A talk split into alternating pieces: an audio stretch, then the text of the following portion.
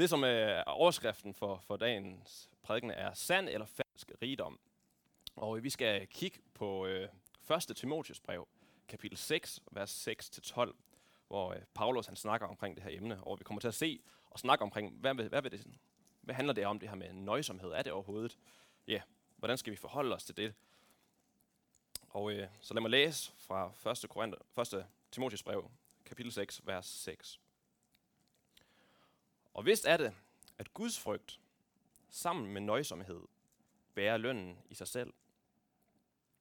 For tomhændet kom vi til verden, og tomhændet skal vi gå ud af den. Har vi føde og klæder, skal vi lade os nøje med det. Men de, der vil være rige, falder i fristelse og baghold, og henfalder til utallige, tåbelige og skadelige tilbøjeligheder, som styrter mennesker i undergang og fortabelse. Vi er 1. Timotheus kapitel 6, og øh, vi kommer til vers 10 nu. For kærlighed til penge er roden til alt ondt. Drevet af den er nogle blevet ført bort fra troen og har voldt sig selv mange smerter. Men du, Guds menneske, skal holde dig for alt dette og stræbe efter retfærdighed, Guds frygt, tro, kærlighed, udholdenhed og sagtmodighed. Strid troens gode strid.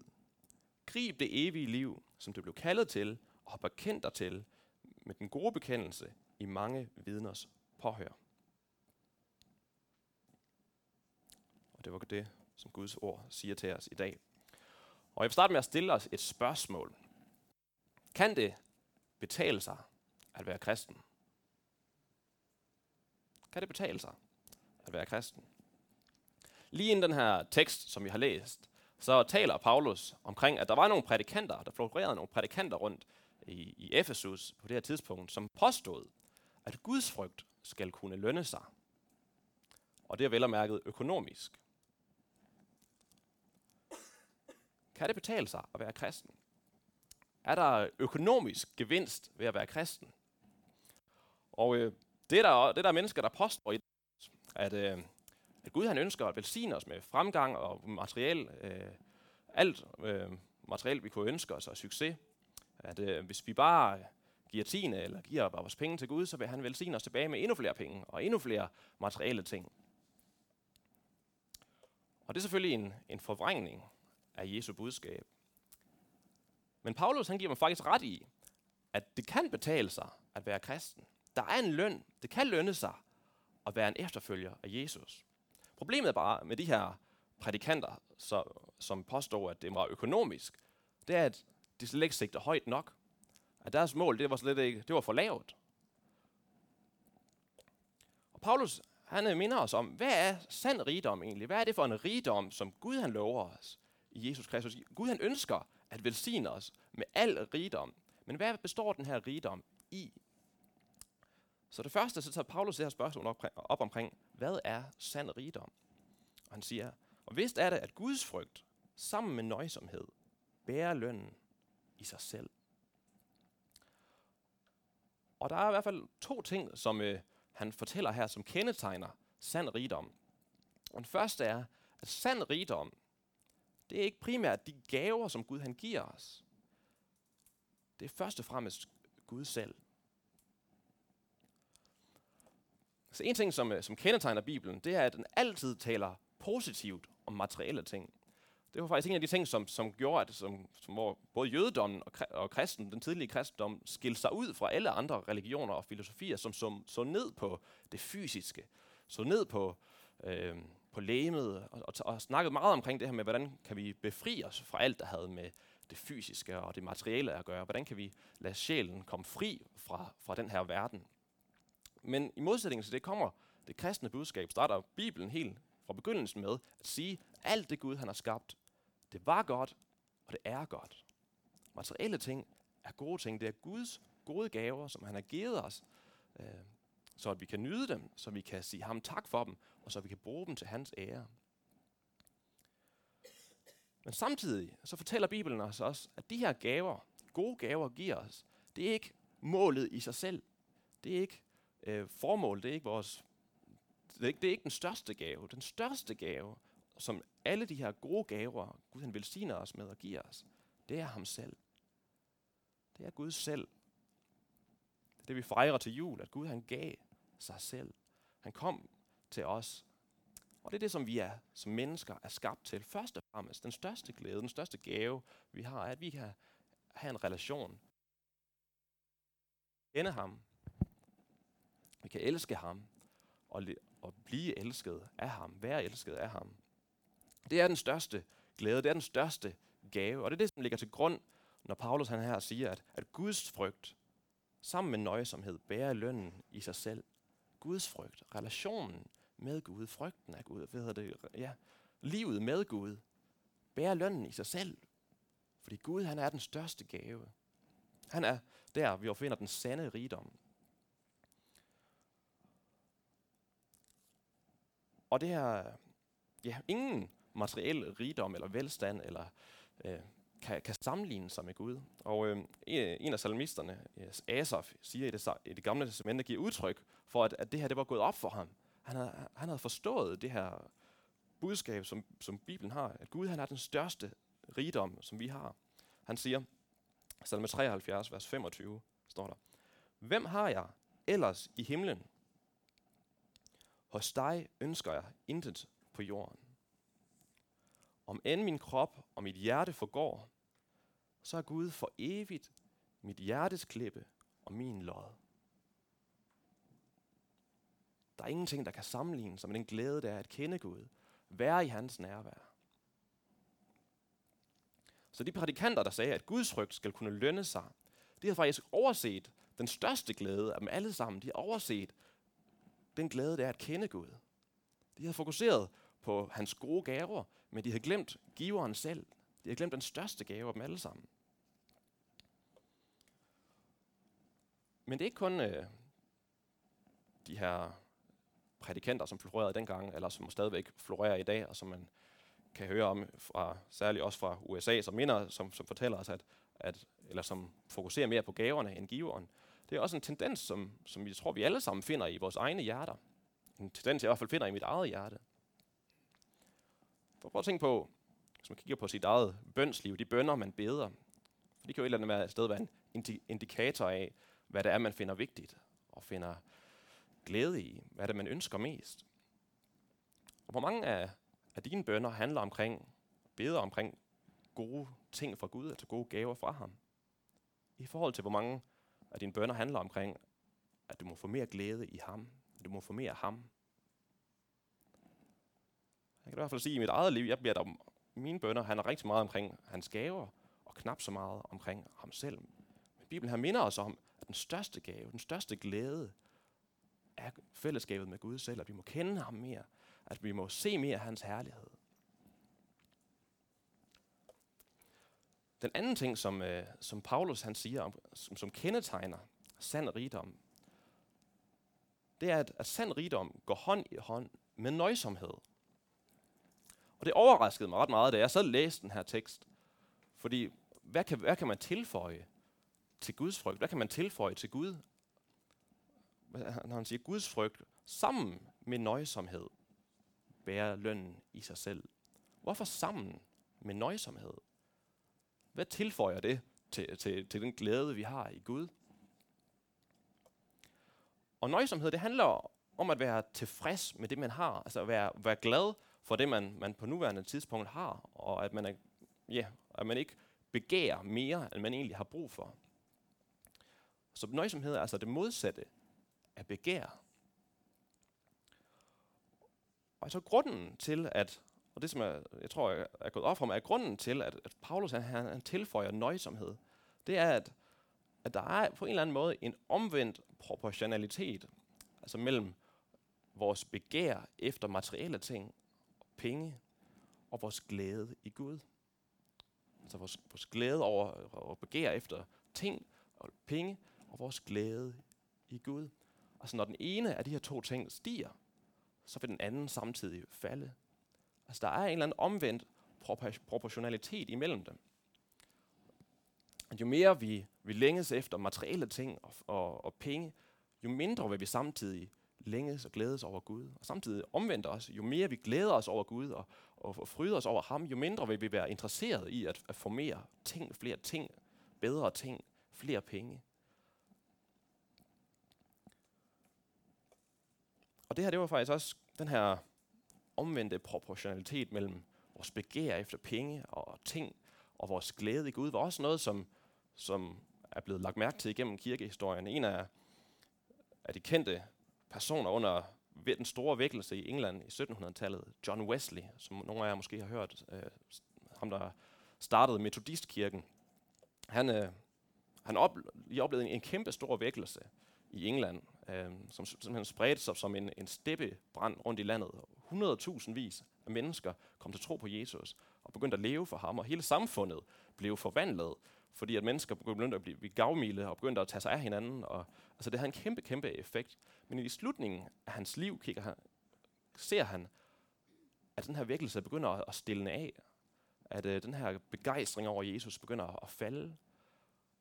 Og han var overbevist om, at den primære årsag til, at den her virkelse begyndte at aftage, var fordi, at mennesker var begyndt at elske, altså metodisterne var begyndt at blive mere og mere interesserede i penge, end de var i Gud. Så de her mennesker, som til at starte med mange af de fleste metodister var utrolig fattige, da den her vækkelse brød ud, men efter 20-30 år havde deres øh, indkomst fordoblet, ikke bare fordoblet sig, men, men 20-doblet sig, 30-doblet sig. De havde meget, meget mere at gøre med, og de beholdt også meget, meget mere for sig selv. Og John Wesley var overbevist om, at, deres, at det var deres kærlighed til penge, som slukkede deres kærlighed til Gud. Så grunden til, tror jeg, at Paulus han tilføjer nøjsomhed som så vigtigt sammen med Guds frygt, for at vi kan få fat i den sande skat, den sande glæde, der er i ham. Det er fordi, at, at begæret efter andre ting, det slukker vores glæde over Gud. Vores begær efter alle mulige andre ting minimerer vores sande, øh, i hvert fald den pladsen, som vores, den sande rigdom har i vores liv.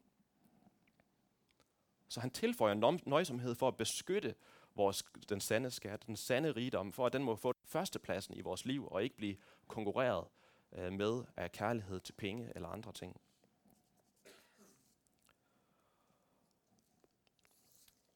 Og derefter så vender Paulus sig så om og kigger på, hvad er, hvad er der egentlig galt med det her begær efter ting og penge og materielle, materielle ting? Hvad er det egentlig problemet er med det? Og han siger, nu læser jeg bare igen vers 9 og 10, hvor han siger, men de, der vil være rige, falder i fristelse og baghold, og henfalder til utallige, tåbelige og skadelige tilbøjeligheder, som styrter mennesker i undergang og fortabelse. For kærlighed til penge er roden til alt ondt. Drevet af den er nogle blevet ført bort fra troen og har voldt sig selv mange smerter. Og det er vigtigt at bemærke sig her, at, at hvad Paulus han ikke siger. Han siger ikke, at det at være rig er en, en forkert ting. Det er ikke det, han siger. Han siger heller ikke, det at have penge er, er i sig selv en problematisk ting.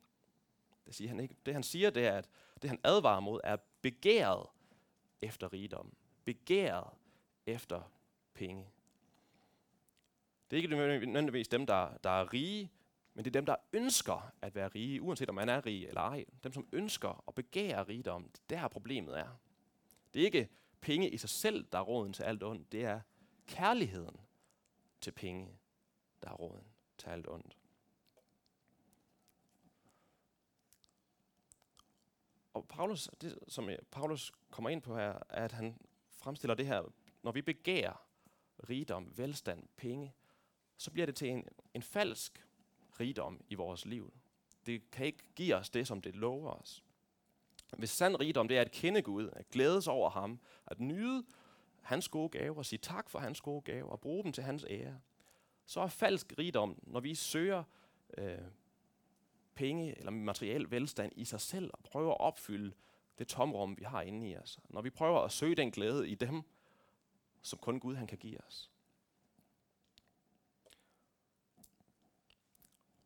Og det her begær efter materielle ting er jo noget, som vores kultur er fyldt med og opfordrer til. Opfordrer til at, at øge vores forbrug i den her coronatid også. Og øh, hvis vi tænder et hvert fjernsyn eller hver en computerskærm, øh, bliver vi konfronteret med reklamer, som prøver at, at få os til at begære det, som de ønsker at sælge til os. Og det ser ud i forskelligt i, i vores forskellige liv, hvad det er, vi, vi begærer efter. For nogle er det, er det bolig, som øh, nyt hus, renoveret hus, øh, får det til at se bedre ud. For andre er det værktøj. For andre er det, er det bil. For andre er det rejser eller elektronik osv. Tøj. For mit eget vedkommende, når jeg har selv tænkt over det her begær i mit eget liv, har jeg set, at det har taget forskellige øh, former i, i, i løbet af mit liv. Jeg kan da huske, i, i, i min teenageår var det, var det tøj, mærketøj, som, som fyldte mit, mit hjerte, som jeg ønskede mere. Jeg brugte rigtig mange penge på. Senere blev det musik. Bare at få en masse køb, man, det køber man selvfølgelig ikke så meget mere af, men, men se der, så skulle have mig elskede musik, og det galt jeg, jeg skulle have så mange af de, af de gode CD'er som overhovedet muligt at skabe mig et bibliotek af, af musik. Men på det seneste, der har, mit, har jeg lagt mærke til, at mit begær efter materielle ting har taget den form i et begær efter bøger. Det ved jeg ikke, om det er, om det er mange, der oplever det. det har, så, sådan er vi jo så forskellige som mennesker. Men det har det helt ærligt taget en, en plads i, i mit liv. Altså, jeg, jeg elsker bøger, og det skal der ikke være. Det jeg skammer jeg mig på ingen over, måde over. At læse dem, og at øh, snakke omkring dem, og lære fra dem. Men jeg har også lagt mærke til, at, at det her, min glæde over bøger, har udviklet sig til et, et begær efter flere bøger. Altså, et begær efter at købe flere bøger. Og lige pludselig er, er mit glæde fra gået fra bare fra at, at læse bøger til at, at finde nye bøger og øh, lave lister over bøger, jeg skal have købt. Og øh, glæden over at, at sidde og, og købe på nettet lige og bestille sådan en, øh, en bogpakke, når den kommer i posten. Glæden over at åbne den. Øh. Og et eller andet sted, altså, det, det som den glæde, som det på en eller anden måde, eller som det tiltrækker mig, er, er et eller andet det her med, at, at jeg har en, en, en tanke om, at de her bøger vil gøre mit liv bedre. At de vil give mig noget, som jeg har brug for. At de vil gøre mig klogere, at de vil gøre mig, øh, at de vil overkomme nogle af mine begrænsninger og min øh, uvidenhed, og det vil gøre mig til et, et bedre menneske. At livet vil gå bedre for mig, når jeg har de her bøger. Men problemet er, at lige så snart, at vi begynder at begære ting, begære Guds gaver, så går de fra at være gode gaver til vores gavn, til at blive gift for vores egen sjæl. Og Paulus han nævner her, at øh, ja, mange af de her negative ting, øh, på, som, som, som begær gør ved i vores liv. Han nævner blandt andet, at, at begær efter materielle ting er tåbeligt. Og øh, det kan man jo se på på mange punkter. Altså bare for det første, hvis man bare tænker begæret efter ting og penge. Øh, I USA, ja, nu så jeg en, en, en statistik fra USA, at, at 99% af al kriminalitet er enten på grund af sex eller på grund af penge. Øh, tre fjerdedele af al kriminalitet handler omkring penge. Altså fordi folk begærer penge. Og begær efter materielle ting er også tåbeligt, for et eller andet sted, vi får aldrig nogensinde nok. Altså vi, når vi begærer, selvom vi, vi, vi skaffer de ting, vi begærer, så føder det bare et, et nyt begær i, os efter noget mere, efter mere. Altså når jeg får en, en bog, så, bliver, så glæder jeg mig og bliver begejstret, og jeg læser forside, øh, på bagsiden og indholdsfortegnelsen osv., og, og så kommer den op på min hylde. Og så efter et par dage, så er glæden over den bog forsvundet, og jeg lige pludselig tænker jeg over efter nye bøger. Og sådan er det med, med alle de ting, som vi begær. Vi kan aldrig få nok, om det er, det er tøj, bare et, bare et mere outfit.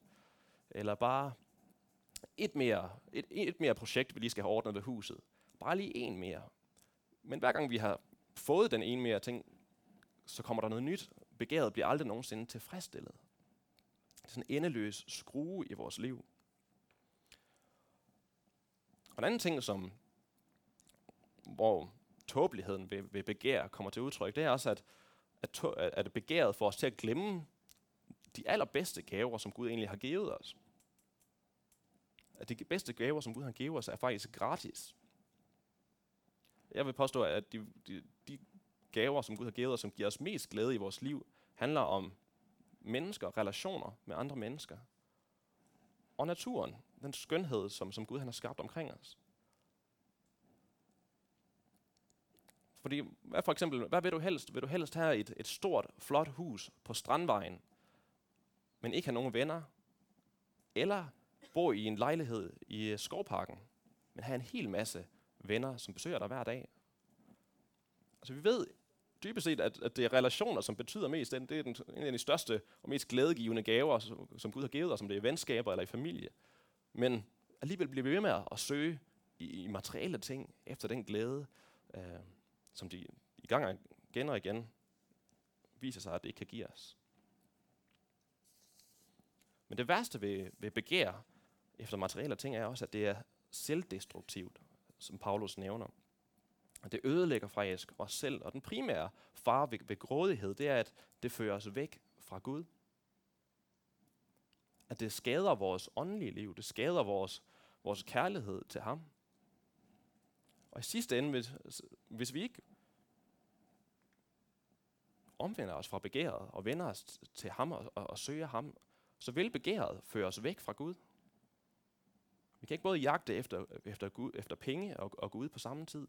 Vi vil komme til at vælge.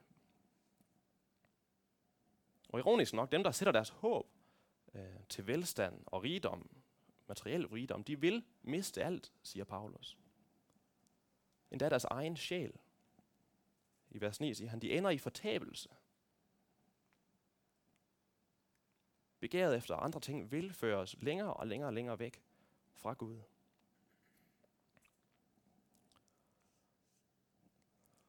Så, så hvordan bør vi så leve i lyset af den her Paulus undervisning omkring sand rigdom og falsk rigdom? Hvordan bør vi leve som kristne i dag i lyset af det? I vers 11, der nævner Paulus, at der er to ting, som vi må gøre.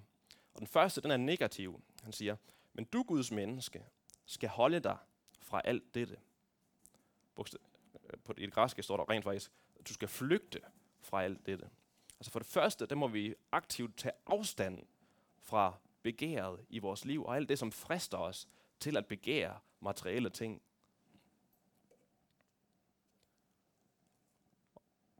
Og vi må aktivt prøve at se, hvad kan vi gøre for at slukke det her begær efter, efter ting, som, som ikke tilfredsstiller os, som ikke giver os den glæde, som vi virkelig ønsker. Det kan være for dig, at det er igennem livsstilsmagasiner, at, at dit begær bliver øh, vækket. Det kan være, at det er igennem reklamer.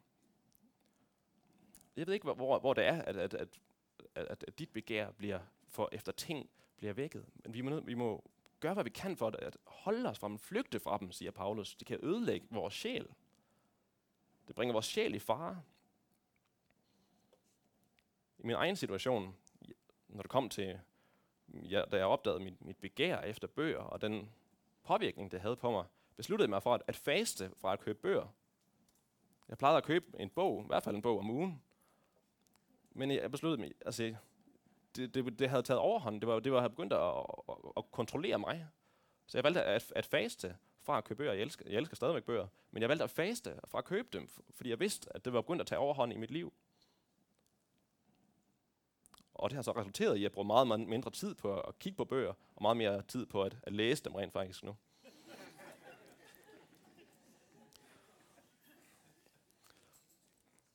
Så vi må gøre, hvad vi kan for at, at holde begæret fra os. Men den anden ting, vi kan, det kan, vi kan ikke bare hele tiden være i negativ øh, forstand og hele tiden prøve at holde dårlige ting fra os. Vi må også stræbe efter det positive. Så derfor siger Paulus, øh, som den anden ting i vers 11, og, vi skal, du, og du, Guds mand, skal stræbe efter retfærdighed, Guds frygt, tro, kærlighed, udholdenhed og sagtmodighed. Altså vi må stræbe efter de ting, som, som øger vores sande rigdom. De ting må vi stræbe efter og gøre det til et mål i vores liv, at gå efter de her ting og fylde vores liv med de her ting. Og der er selvfølgelig mange måder, vi kan, vi kan, vi kan gøre det her på, at, at øge vores glæde i Gud. Vi kan følge vores, vores liv med mere Guds ord. Vi kan bruge mere tid på, på lovsang. Vi kan, ja, der er mange ting, vi kan, vi kan gøre for at, at øge vores glæde og stræbe efter den glæde i Gud. Gøre gode, bevidst om at gøre gode ting mod andre mennesker og vise kærlighed osv. Men en ting, som, som Paulus han rent faktisk hentyder til i den her tekst, det er at gavmildhed en af de måder, som vi kan, vi kan, en af de ting, vi kan gøre for at leve, øh, for at få mere sand rigdom i vores liv, er At leve en simpel livsstil.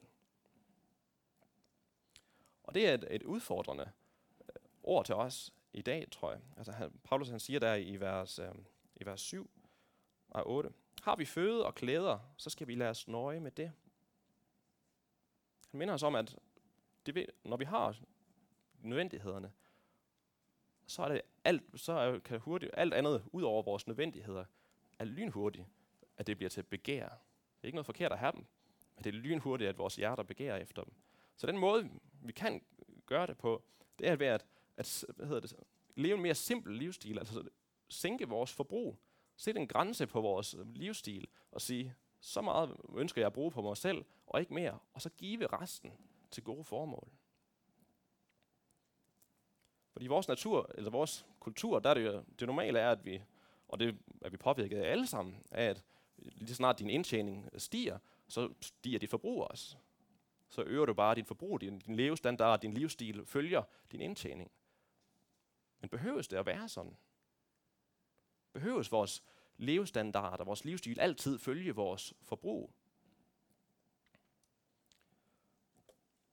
Der var på et, øh, et tidspunkt i, uh, jeg kan ikke lige huske, hvilket årstal det var, men uh, en, en, en komité i forbindelse med, med Lausanne-komiteen, uh, som er sådan en, en, en global samling af, af kristne evangelikale ledere og kirkesamfund, som, uh, som ønsker at arbejde sammen for at udbrede evangeliet i den her verden, vi lever i. Og uh, det, som havde de her, blandt andet det her skriftsted havde talt til dem uh, omkring nøjsomhed, øh, og, og det store behov, som de ser rundt omkring i verden, og mange men, så mange mennesker, som ikke har hørt omkring Jesus, så mange mennesker, som lider nød af alle mulige slags. Hvordan kan vi som kristne, særligt i, i, i Vesten, som har så meget, hvordan kan vi være med til at, at, at, at søge Guds rige og, og øh, skal man sige, udbrede Guds rige mere i den her verden? Og de satte sig sammen og fik skrevet sådan en, en forpligtelse, gik sammen og ja, skrev en forpligtelse til at leve en simpel livsstil at de vil søge sand rigdom, sand velstand, i, i, i, ved at nedsætte deres levestandard, øh, for at, at kunne give mere væk til gode, øh, gode øh, formål. Og de skriver sådan her, og det er sådan et, et langt dokument, men øh, det er bare rigtig godt og nuanceret, men jeg vil bare lige, bare lige læse et lille uddrag af det. Og de skriver sådan her, men nogle af os er blevet, mens nogle af os er blevet kaldet til at leve blandt fattige, og andre øh, er blevet kaldet til at åbne vores hjem for trængende, så er vi alle besluttet, fast besluttet på at udvikle en simplere livsstil. Vi vil genoverveje vores indtjening og forbrug for at klare os med mindre og give mere væk. Vi lægger ikke nogen retningslinjer eller regler ned, hverken for os selv eller andre. Alligevel forpligter vi os på at tage afstand fra spild, modarbejde øsselhed i vores personlige liv når det kommer til vores tøj, vores bolig, til rejse, til kirkebygninger. Det siger, at vi accepterer en skældning mellem nødvendigheder og luksus, kreative hobbyer og tomme statussymboler, beskedenhed og forfængelighed, lejlighedsvise fejringer og normal rutine mellem en tjeneste af Gud og slaveri til mode. Hvor linjen skal trækkes, kræver omhyggelig omtanke og beslutning af os sammen med vores familiemedlemmer.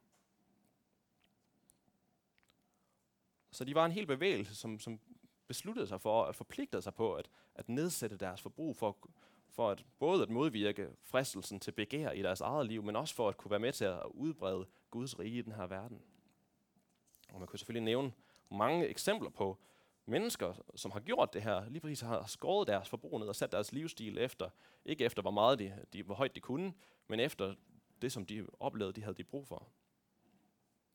Men et eksempel, som ikke er fra fra, nu, fra nutiden, men som er fra, fra tidligere, som har selv har gjort indtryk på mig og min egen tanker omkring økonomi, er nemlig John Wesley, som jeg også nævnte tidligere, øh, den her vækkelsesprædikant og øh, grundlæggeren for Metodistkirken. Han er, meget, han er kendt for at være en, en fantastisk prædikant og organisator. Men det, som ikke så mange er klar over, det var, at han faktisk tjente utrolig mange penge på salget af hans, hans bøger og hans salget af hans printede øh, prædikner. Og jeg vil bare lige læse et, et udsnit om en artikel, hvor at, øh, hans, hans, hans måde at leve på, når det kom til penge, er beskrevet. Fordi han, han havde set den nød, der var omkring ham, og han havde besluttet sig for, at han ville leve et liv, øh, et sim, en simpel livsstil. Der står sådan her, og den her artikel skriver sådan her. I 1731 begyndte Wesley at begrænse sine udgifter, så at han kunne give flere penge til de fattige. Han noterer, at dette år havde han en indkomst på 30 pund, og hans leveomkostninger var på 28 pund. Så han gav 2 pund væk øh, til de fattige. Det følgende år fordobledes hans indkomst, men han klarede sig stadigvæk at leve for 28 pund, så det år gav han 32 pund til de fattige. I det tredje år steg hans indkomst til 90 pund. I stedet for at lade sine udgifter stige med sin indkomst, beholdt han de 28 pund og gav 62 pund væk. I det fjerde år tjente han 120 pund. Som før var hans udgifter stadigvæk 28 pund. Um, så hans givertjeneste steg til 92 pund, som han gav væk. Wesley han følte, at den kristne ikke, bør, ikke bare skulle give tiende, men at give hele sin ekstra indkomst, når udgifterne til familien og banken var taget hånd om. Han mente, at med øget indkomst var det ikke den kristnes levestandard, der burde øges, men givertjenesten. Denne praksis fulgte han hele livet. Selv da han havde, hans indkomst havde vokset til 1.400 pund om året, så levede han for 30 pund og gav resten væk. Fordi han ikke selv havde nogen familie at tage sig af, havde han ikke brug for nogen opsparing. Og han var bange for at samle sig skatte her på jorden, så pengene gik til velgørenhed så hurtigt som muligt. På intet tidspunkt i hans liv ejede han mere end 100 pund.